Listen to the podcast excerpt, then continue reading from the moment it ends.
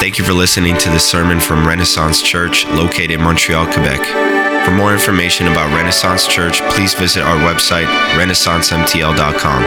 If you would like to know more about how you can partner up to see the gospel advance in Montreal, please send us an email at renaissance.mtl at gmail.com.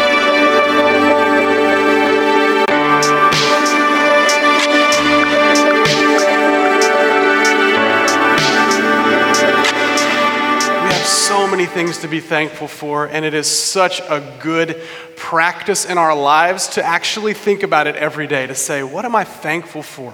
Because when we realize, oh, everything comes from God, gratitude flows back to God, and it just kind of like, you know, when we feel that like selfishness and that like lack of contentment or like oh i need that or i need that when we're just when we stop and remember what god has done it just kind of like knocks that stuff over and we can be thankful so we are thankful. I want to in in in the in light of thanksgiving i want to give a special thank you to a few people. Those of you who work with kids and there are some back there right now i don't know if they can hear me or not but thank you.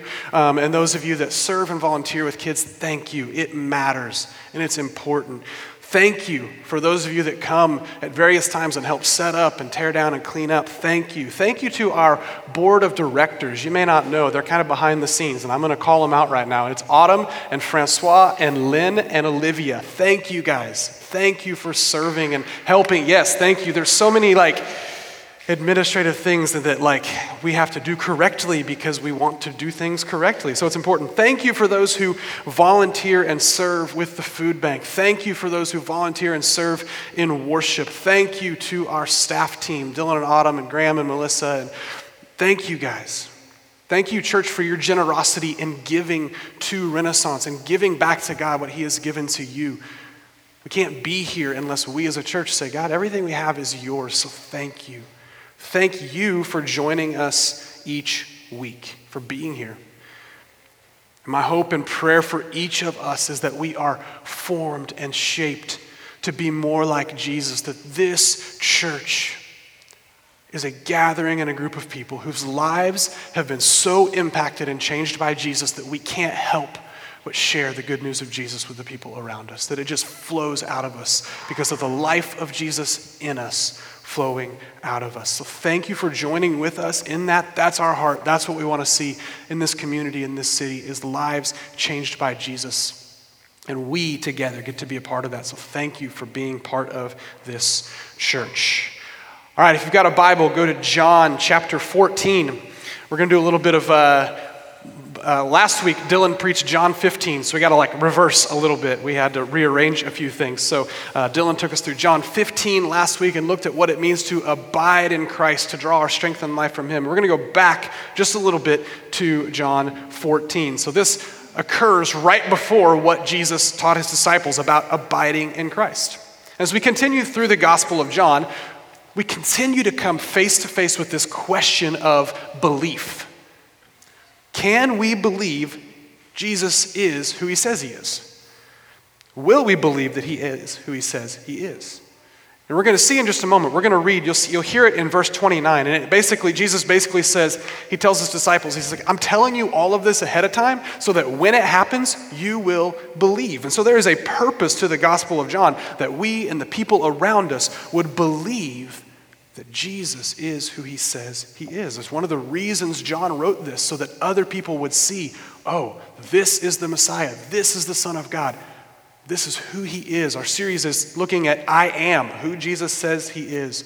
And so this morning, no matter what your background is, or no matter where you're coming from, we all must honest, honestly ask ourselves these questions Can I believe that Jesus is who he says he is? And will I because it changes everything when we put our faith and trust in Him. And really, we need that week to week. And it's one of the joys of gathering on Sunday that we come together as a church family. We let our hearts be realigned as we worship together. We let our hearts be realigned as we look at God's word and we come back to saying, Jesus, wherever I was this week, and all of my weaknesses and all of my struggles and whatever it is, Jesus, my belief is in you, that you are the Son of God, that you are life and hope and light and all that we need. So, as we read our scripture this morning, This chapter, chapter 14, is part of what Jesus told his disciples right before he was arrested and taken away and crucified. So we've already kind of said that the action is speeding up here a bit. Soon Jesus will go to the cross. This was a tumultuous time for Jesus and for his disciples. There's a lot going on. There is big changes happening. Who likes change? Not many of us. And it wasn't it was the same for them. Like the disciples are like, whoa, whoa, things are changing here, Jesus. And you'll see that. Um, because listen as we read and hear the comfort and the reassurance that Jesus brings to his followers. John chapter 14. This will be on the screen, or if you have a Bible, you can read there. We're going to start in verse 15. Here's what it says Jesus is speaking. He says, If you love me, you will keep my commandments. And I will ask the Father, and he will give you another helper to be with you forever, even the Spirit of truth, whom the world cannot receive because it neither sees him nor knows him. You know him, for he dwells with you and will be in you. I will not leave you as orphans. I will come to you. Yet a little while, and the world will see me no more, but you will see me. Because I live, you also will live. In that day, you will know that I am in the Father, and you in me, and I in you. Whoever has my commandments and keeps them, he it is who loves me. And he who loves me will be loved by my Father, and I will love him and manifest myself to him. Judas, not Iscariot, you remember, Judas Iscariot was the guy that betrayed Jesus. This is apparently a different Judas, right? Said to him, Lord, how is it that you will manifest yourself to us and not to the world? Jesus answered him, If anyone loves me, he will keep my word, and my Father will love him, and we will come to him and make our home with him. Whoever does not love me does not keep my words, and the word that you hear is not mine, but the Father's who sent me. These things I have spoken to you while I am still with you. But the Helper, the Holy Spirit, whom the Father will send in my name, he will teach you all things and bring to your remembrance all that I have said to you. Peace I leave with you. My peace I give to you. Not as the world gives, do I give to you. Let not your hearts be troubled, neither let them be afraid. You heard me say to you, I am going away and I will come to you. If you loved me, you would have rejoiced, because I'm going to the Father, for the Father is greater than I. And now I have told you before it takes place, so that when it does take place, you may believe. I will no longer talk much with you, for the ruler of this world is coming. He has no claim on me. But I do as the Father has commanded me, so that the world may know that I love the Father. Rise, let us go from here.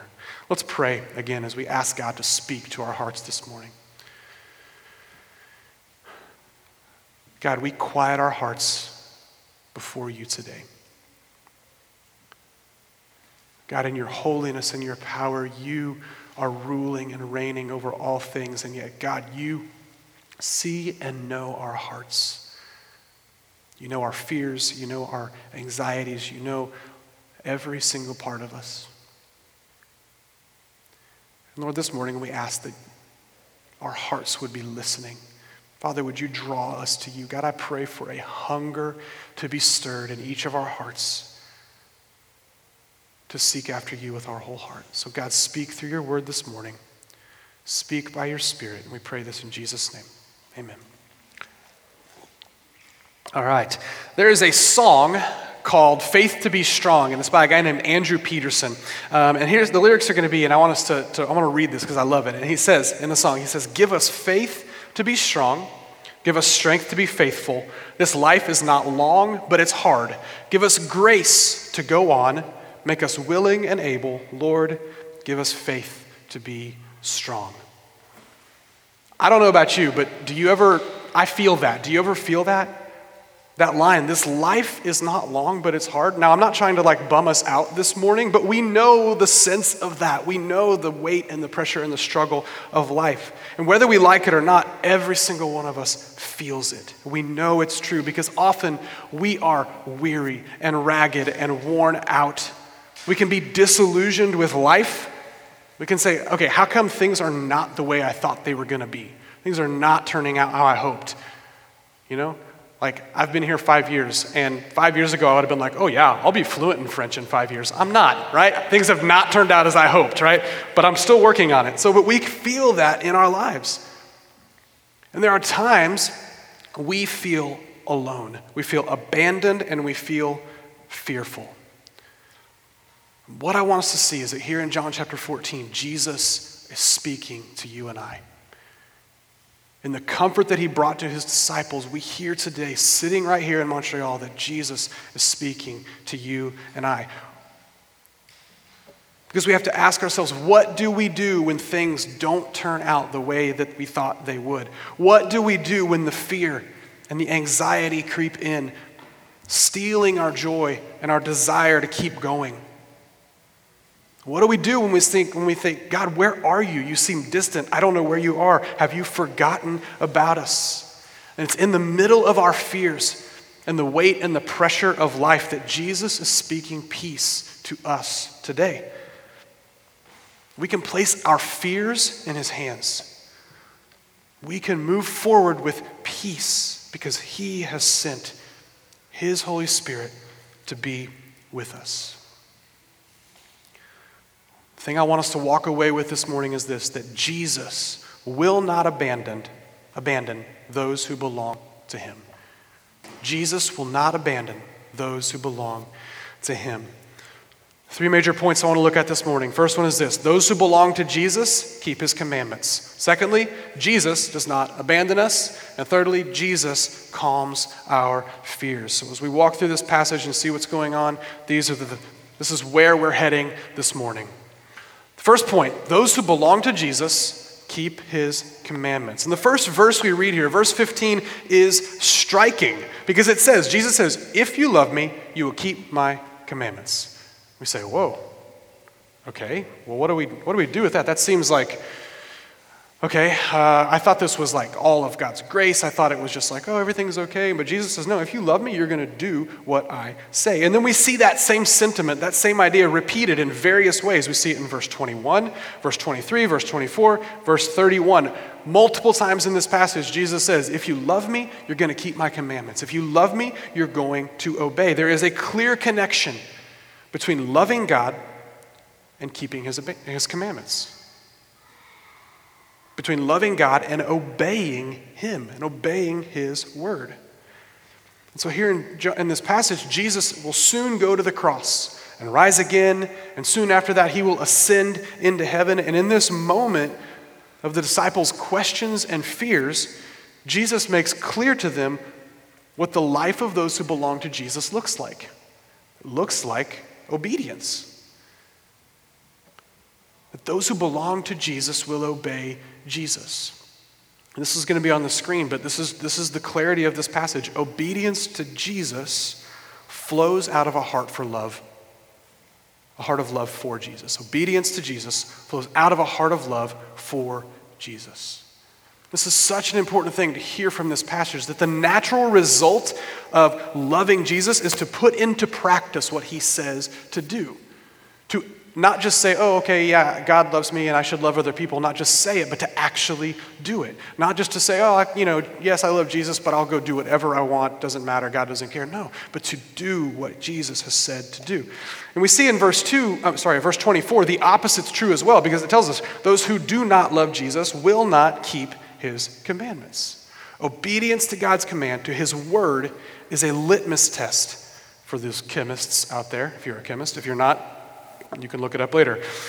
It's a litmus, you know, you like dip the things and it comes out uh, red or blue. Anybody with me? Okay, good. It's a litmus test that reveals those who belong to Jesus. Now, does this mean that any moment that you or I do something wrong, that we're in danger of not belonging to Jesus? No, I don't believe that's what Jesus is teaching here. But what Jesus is saying, Jesus is showing us that if someone lives a life of continuous rebellion and disobedience towards God, it is likely a very clear indicator that their heart does not belong to Jesus. It's not talking about perfection here. Right, we know we are, when someone puts their faith in Jesus, we are made perfect through Jesus. And yet in our life, we fail, we sin. So this is not a question of like, if you ever sin, well, then you probably don't love God. No.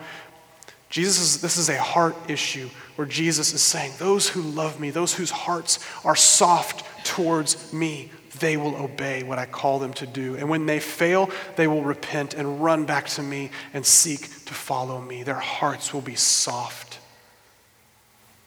So we have to ask is our heart soft? Is our heart softened towards God? Or is it hardened, saying, I don't care what you say, I'm going to do whatever I want?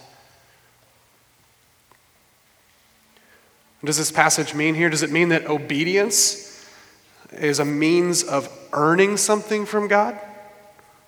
You know, like, okay, I'm gonna, I'm really gonna obey because that's gonna prove my love for God. No. Because what we see is that obedience is the consequence or the result of loving God. It's not the condition for loving God. God doesn't look and say, if you obey me, then you will show your love for me. God says, those who love me, those whose hearts belong to me, it will be evident that they will be following Jesus, living out his commands in obedience to him. Those who belong to Jesus will keep his commandments. And ultimately, here's our hope in this. This is nothing of us saying, like, okay, I better work really hard. Why? Because Jesus is our example of this. In verse 31, Jesus says, But I do as the Father has commanded me. Jesus made a way for us in this aspect we say, I could never obey perfectly, but Jesus did. And our hope is in that. That in our failures, in our sin, in our weaknesses, we keep our hearts before the Lord. We run to Him. And that is an indicator, it is an, a sign of love for Jesus, that, we, that our hearts belong to Him. As we think about this topic, make this personal this morning. Ask yourself Do I belong to Jesus? This is a vital and important question. You know your life, I know my life.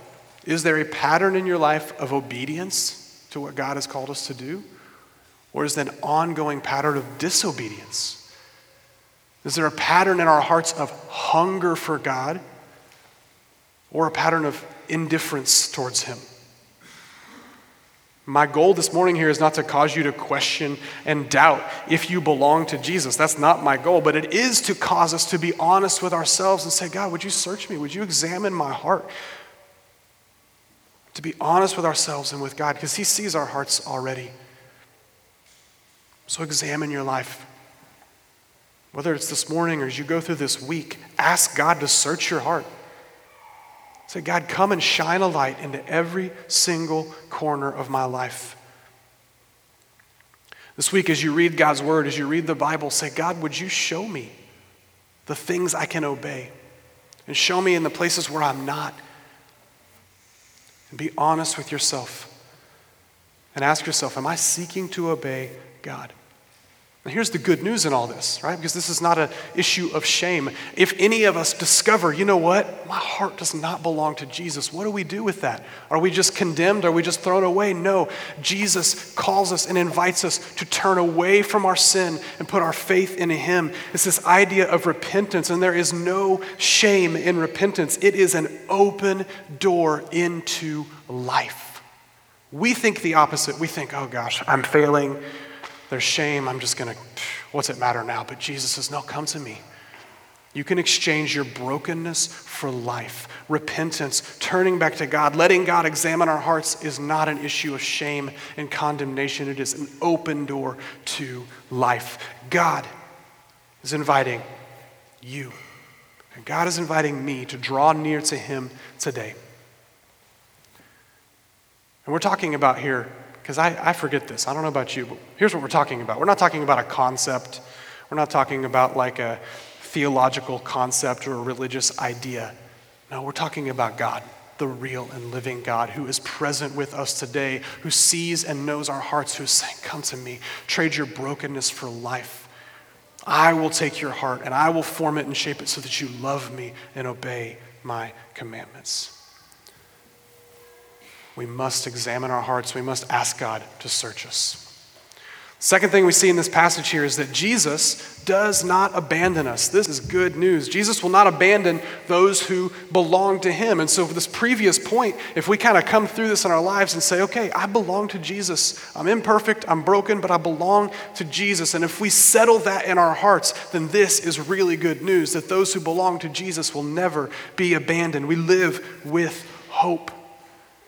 We live with hope. In this passage, Jesus is bringing comfort to his disciples. We've already said Jesus is soon departing. The disciples are feeling it. They're like, what is going on here? Everything is not what I thought. They're afraid. They don't know what to think. They're on the verge of feeling abandoned. And in the middle of their fears, Jesus comes and he speaks life and peace and the promise of the Holy Spirit. So it shows us, okay, how does Jesus not abandon us? And we see in verse 16, it starts by Jesus saying, I will ask the Father, and he will give you another helper, the Holy Spirit. Jesus is saying, here's how you're not abandoned. Yeah, I'm leaving physically, but my spirit will be with you, will dwell in you. In verse 26, we see it again. He says, But the Helper, the Holy Spirit, whom the Father will send in my name, he will teach you all things and bring to your remembrance all that I have said to you. The disciples feared being abandoned, but they are not abandoned. This is the promise of the Holy Spirit. We're going to look at this a little bit more next week as well, because when we go to John chapter 16, again, we see some of these um, characteristics of who the Holy Spirit is. So we're kind of we're going to hear more of that next week. But who is the Holy Spirit? What does he do? And Jesus here uses the word helper. Another way to say that is a person summoned to one's aid. This is the way Jesus has described it, the word that was used there. A person summoned to one's aid, someone who comes alongside. Jesus says, I'm going to send you a helper, someone who's going to come alongside you and be with you and help you. It's important to see here the Holy Spirit is not an it. We often refer to the Holy Spirit in this manner, but the Holy Spirit is the third person of the Trinity. He has personhood and personality. He's referred to here as He. The Holy Spirit is God in the same way as God the Father and God the Son. God the Spirit is the presence of God with us here. So Jesus says, I'm sending my Spirit to be with you. And he tells us here that in this, this specific passage, we see three things that the Holy Spirit will do. The first, he says, He'll be with you. We see it in verse 16. This is this confirming and strengthening that Jesus is telling them and saying, My presence is going to be with you. Yes, I will physically be away, but my presence will be with you. There's a couple quotes that I have, a guy, and, and Graham quoted him uh, a couple weeks ago, but a pastor named J.D. Greear. And one thing he said, he says, The Holy Spirit is how God is present with you and I today. It's easy for us to think, oh man, it would be so good to be in God's presence. It'd be so good if Jesus was sitting here telling me what to do.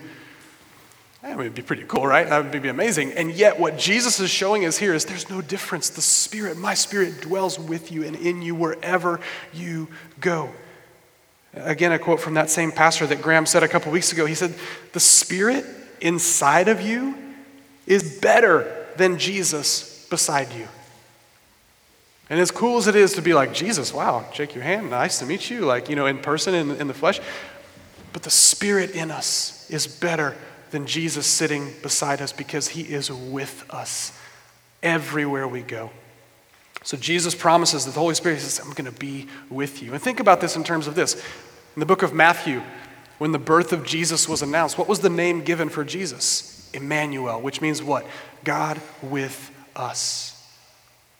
And the Spirit of God is a continuation of that. He is God with us, dwelling in our hearts for those who belong to Him. The second thing that the Holy Spirit will do here that we see is in verse 26 He will teach you all things. And it's showing us that the Holy Spirit will counsel and guide us in all the things that Jesus had taught his disciples and he was calling them to do. And if you fast forward to the book of Acts and all the things that Jesus was calling them to go and do, Jesus is encouraging and saying, Hey, when you don't know what to do, my spirit in you will give you wisdom and guidance that he will teach you all things. And the third thing he says is that he will the spirit will bring to remembrance all that Jesus said. And it's this reminder that the Spirit of God makes the living Word of God come alive in us. And think about it. Jesus taught them all of these things the Sermon on the Mount and abide in me and, you know, I am the door and I am the, the shepherd. All of the things that Jesus taught them and all the things that Jesus showed them. And he tells them, listen, naturally on your own, you're going to forget that, right? Probably if I called some of you on like Wednesday and said, hey, tell me what the main point of the sermon was, you'd be like, oh gosh, why would you do that? Right? That's our, now we forget. Like I forget things, right? Um, but Jesus says, you're going to forget what I taught you, but the Holy Spirit is going to come and bring to remembrance, remind you all the things that I taught you. This is who the Holy Spirit is and what he does. And so when we look at verse 18, Jesus tells his disciples, He says, I will not leave you as orphans. Man, what a powerful thought. That by sending his Holy Spirit, Jesus was not going to be leaving these guys all alone or abandoned. And you and I need to hear this today as well. Jesus has not abandoned you. If your heart belongs to Him, His Spirit dwells in you. He is with you. He will be with you. He will guide you and teach you. He will bring to remembrance all that Jesus taught and said. He has not left us to ourselves, He has not left us as orphans. But He has sent His Holy Spirit, His presence, to be with us, to dwell in us. There's an author named Mark Sayers. This is a Sorry for the pastor thing. This is a double level quote, so just stick with me. You know, I don't know. Like, okay. There's an author named Mark Sayers, and in his book, he quotes a guy named Andrew Murray. So this is a quote from Andrew Murray, but it came from another book. So, um, and this is what it says Andrew Murray wrote After his ascension, talking about Jesus, after his ascension, the disciples never for a moment regretted his bodily absence. They had him with them and in them in the divine power of the Holy Spirit. Jesus taught them that he had to go for the Spirit to come. This was the plan. The church, empowered by the Holy Spirit, now takes his presence across the world.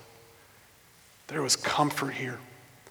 That the disciples are sitting here going, Jesus, you have told us a lot of stuff, and you've called us to do a lot of things, and you've sent us out, and you've told us all these things, and now you're leaving. What in the world are we going to do?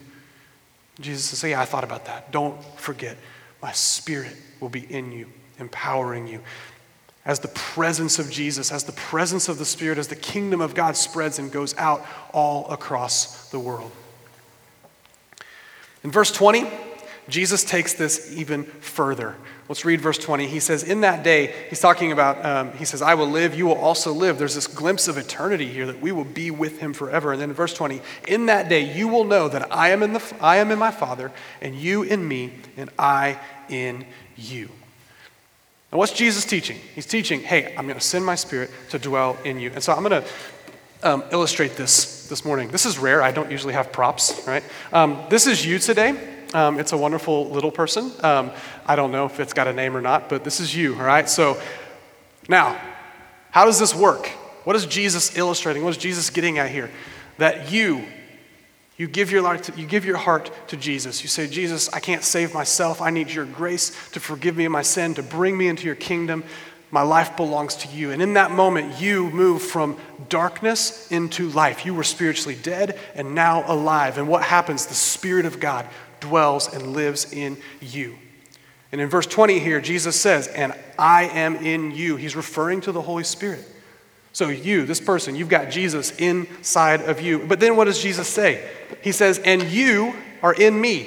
Right? This is just a simple, I'm borrowing this from somebody else too, by the way. Not the Tupperware, the idea. Um, just to clarify, right? So you've got the Spirit of God in you, and you are in Christ, but He doesn't stop there. What does He say? He says, I am in the Father, right? If you put this in your fridge, everything's going to stay nice and fresh, right? There's nothing getting through that. But I want us to have this picture in our minds that what Jesus is doing, he's saying, My spirit will dwell in you, and there is safety. There is security in knowing that I am with you and I am in the Father, and nothing can touch you. We are secure in Christ. And even more, we see this. Look at verse 30. Jesus says, the ruler of this world is coming. Who's he talking about? He's talking about Satan. He says, The enemy is coming. But what does he say? He has no claim on me. Satan has no claim on Jesus and has no claim on us. And Jesus is illustrating that here by saying, Listen, my spirit's going to dwell in you. I will be in you. You'll be in me. I'm in the Father. You are secure. You are not alone. You are secure. In 1 John chapter 4, the same author, John, he says, For he who is in you is greater than he who is in the world. So, as I said, we must examine our hearts and say, Do I belong to Jesus? But when we see and know that Jesus, my heart belongs to you, we can have confidence that He holds us, He keeps us, He doesn't let us go. Even in our weaknesses and in our failures, we are secure in Him.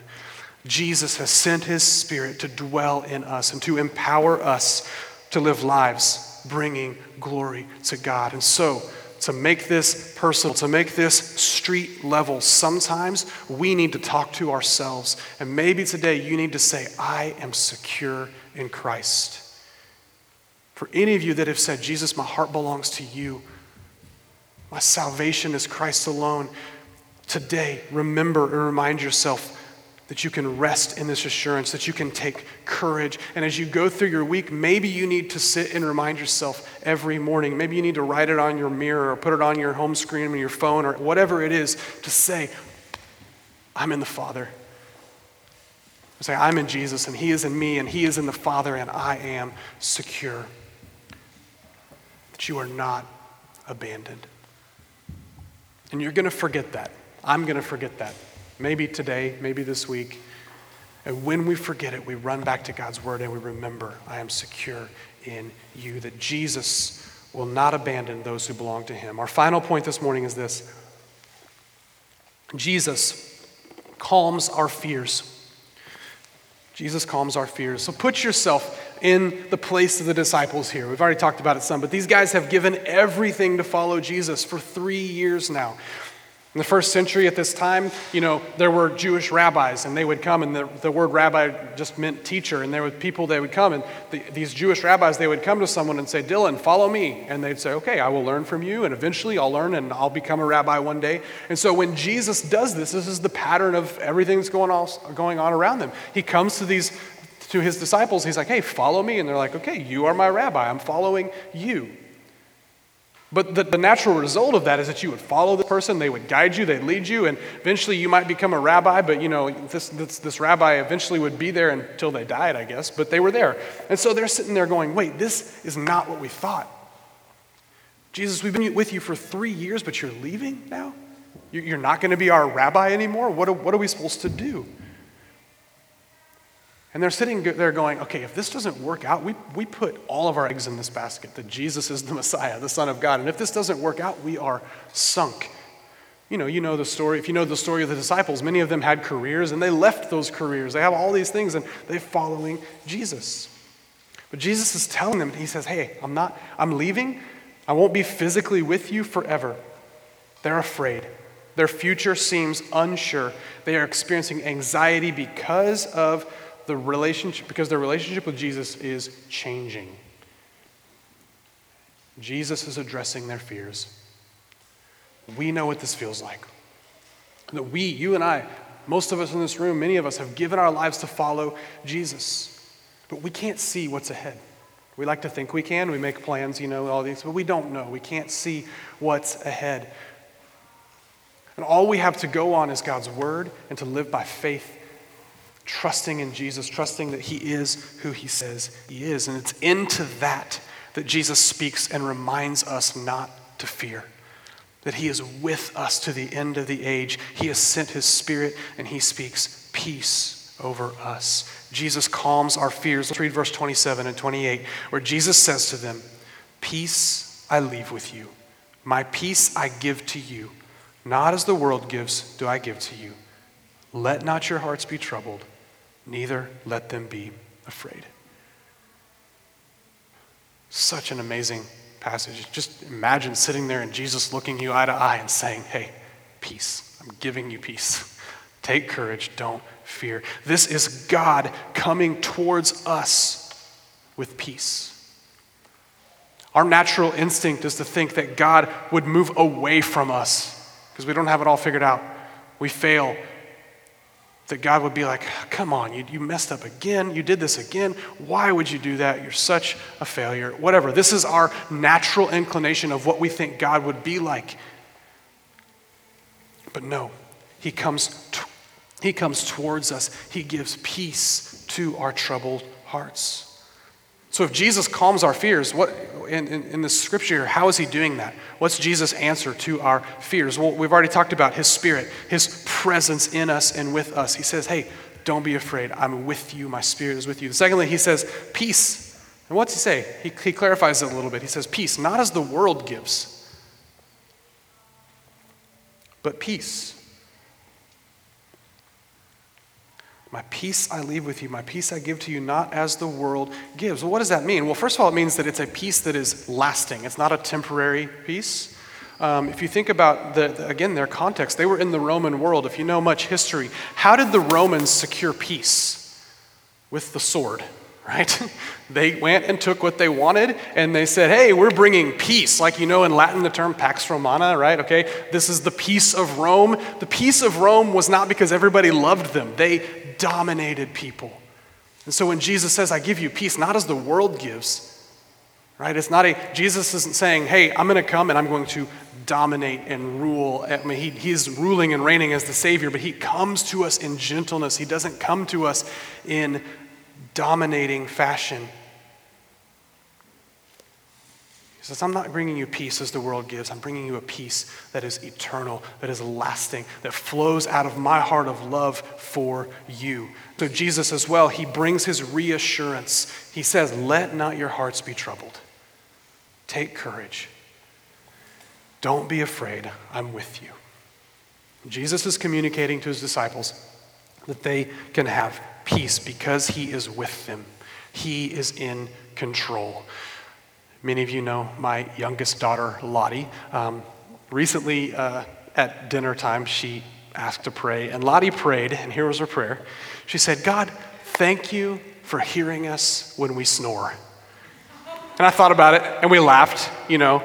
Thank you for hearing us when we snore, right? First of all, you have to claim that you snore or don't snore. I'm sure that I don't. I don't know, right? But the more I thought about it, I was like, there is so much truth in what this little kid just said. There's peace that we find in this. How do we find peace? That even when we, when we sleep or snore, you know, whoever you are, if you're married, you can kind of like determine if, you know, yeah, you know. Um, snoring is a weird thing. We don't know because we're asleep, right? Uh, so, but even when we sleep, even when we snore, that God is in control. And this is the peace that Jesus gives. This is the calming of our fears. I'm with you. I see. I know what's going on in your life. I am with you. And as I said earlier, this, this whole thing we're talking about this morning, I have to shake myself loose sometimes of saying, okay, there's words on a page here. What are we talking about? What is Jesus saying? That's all good, right? But sometimes I have to shake myself loose and say, oh, this is all real. this is not theoretical. This is not religious, theological ideas. It's Jesus through the Holy Spirit meets us in our needs. He knows the needs and the fears that you have right now, this moment, probably better than you do. He knows the, the real source of all of those things. And He meets us when our hearts are troubled. He gives us peace. And I know that many of you have experienced this yourself this week. I've experienced this this week. Many of you know my grandmother passed away a few days ago. And thinking about this in this real sense of Jesus saying, My peace I give to you. We've had others in, in, our, in our church who have lost family members within the last week. It's into our real lives and into our real fears and struggles that Jesus speaks peace. It's real peace in our real lives. When you're getting up in the morning and stubbing your toe on the bed and making your coffee and trying to get through the day, and there's stress and anxiety, and where's this money going to come from, and how is this going to happen? And Jesus, where are you? God, where are you? Jesus says, Peace. My peace I give to you. I am with you. And he calms our fears. So, again, make this personal. What fears and anxieties do you need to let, do you need to hand to Jesus? What fears and anxieties do you need to let Him calm this morning? Maybe you need to stop and just listen as we worship together here in a few moments, or as you go home today to take a walk or take some time to be still. You need to listen to hear that still small voice of the Savior saying, Peace into your stress and fear and anxiety.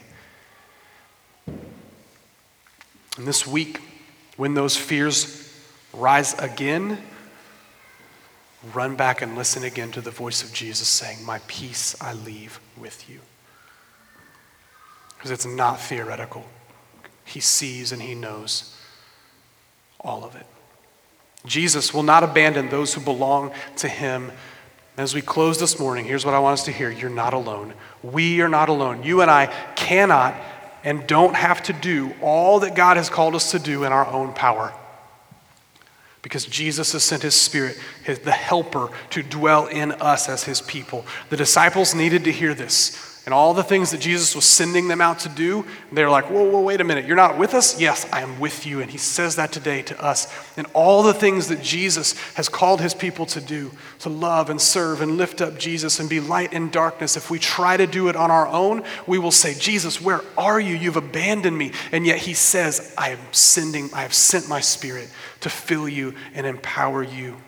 Because all that Jesus calls us to do is not done in our own power. It is done with His Spirit in us, empowering us.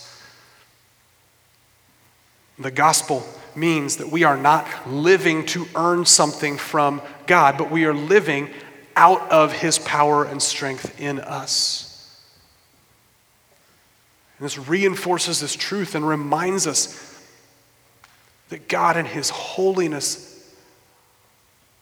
God created everything. God created us, you and I, to be in relationship with Him, and yet we as humans sinned and we ran from God. And it put us in a spot of saying, oh, goodness, we need to get back to God. We need to be good. We need to work hard. We need to, have, we need to find life again because we ran from life in our sin and rebellion.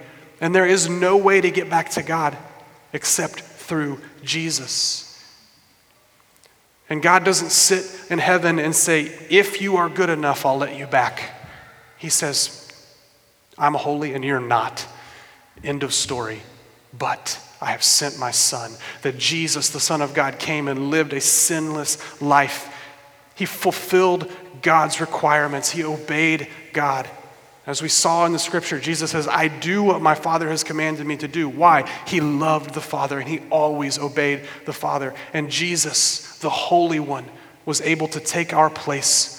We deserve death on the cross, and yet Jesus died in our place. And he reaches out to us. He rose from the dead, and he reaches to us today saying, Those who put their faith in me, don't put your faith in yourself. Don't put your faith in what you can do. Don't put your faith in what someone else can do. Don't put your faith in anything in this world. But Jesus says, Those who put their faith in me will be rescued out of their sin and brokenness and brought into relationship with God. And it is nothing that we earn. And in the same way that as we go out from here as a church to live on mission, to obey all that Jesus has commanded us, we cannot do it in our own power. But we do it as a result of the work of Jesus in us. This morning, maybe you're realizing, maybe you're saying, I don't belong to Jesus. I have never surrendered my life and put my faith in Jesus. I've never made him Lord over my life. Today, you can belong to Jesus. And maybe you've been in church for a really long time, or maybe it's all new to you, or maybe you think, no, I, I think I'm good with all this stuff. I, yeah, I think I belong. But deep in your heart, there's something that's not right. You can belong to Jesus today. In church, we are sent out with the Spirit of God inside of us, the peace of God, the peace that God gives us, we go out and we extend to others. We're going to worship, we're going to sing here in a moment. But this morning, church, as we go out of here in a little while, we can go out with the assurance that we are held, we are secure, that we have peace, that we have the Spirit of God living in us. We can go out of here with courage today. How do you need to respond? Maybe today you need to put your faith in Jesus for the first time. Maybe you need to be honest and examine your heart and say, Does my heart belong to God? Maybe you need to ask God for strength to be faithful, to keep going. Maybe you need to say, God, would your spirit fill me again today? God, give me a deeper hunger for you. Maybe you just simply need to say, God, would you reveal yourself to me? That's an honest prayer. It's an honest prayer to say, God, I don't know what's going on. I don't know where you are. I don't know where I am, but would you, would you help me? And when that comes from a place of humility in our hearts, God hears our prayers. And this morning, rest in the truth that God sees you and knows you. You are not abandoned. We're going to continue in worship, and this song that we're going to sing really reinforces some of these thoughts and ideas. But I would say this as we, as we close if we can pray with you, we would love to pray with you. If there's doubts and fears and struggles, we want to come alongside you and pray with you. After the service, come and grab me, come and grab one of our pastors, come and grab someone and say, hey, would you pray with me? Because we want to come alongside each other to do that. I'm going to close this in prayer at the moment, and we're going to continue to sing together. Thank you for listening to the sermon from Renaissance Church. If you have any questions about the sermon or would like to know more, please feel free to contact us by email at renaissance.mtl at gmail.com or reach out to us on social media. It's our passion to love Jesus, love each other, and love our world.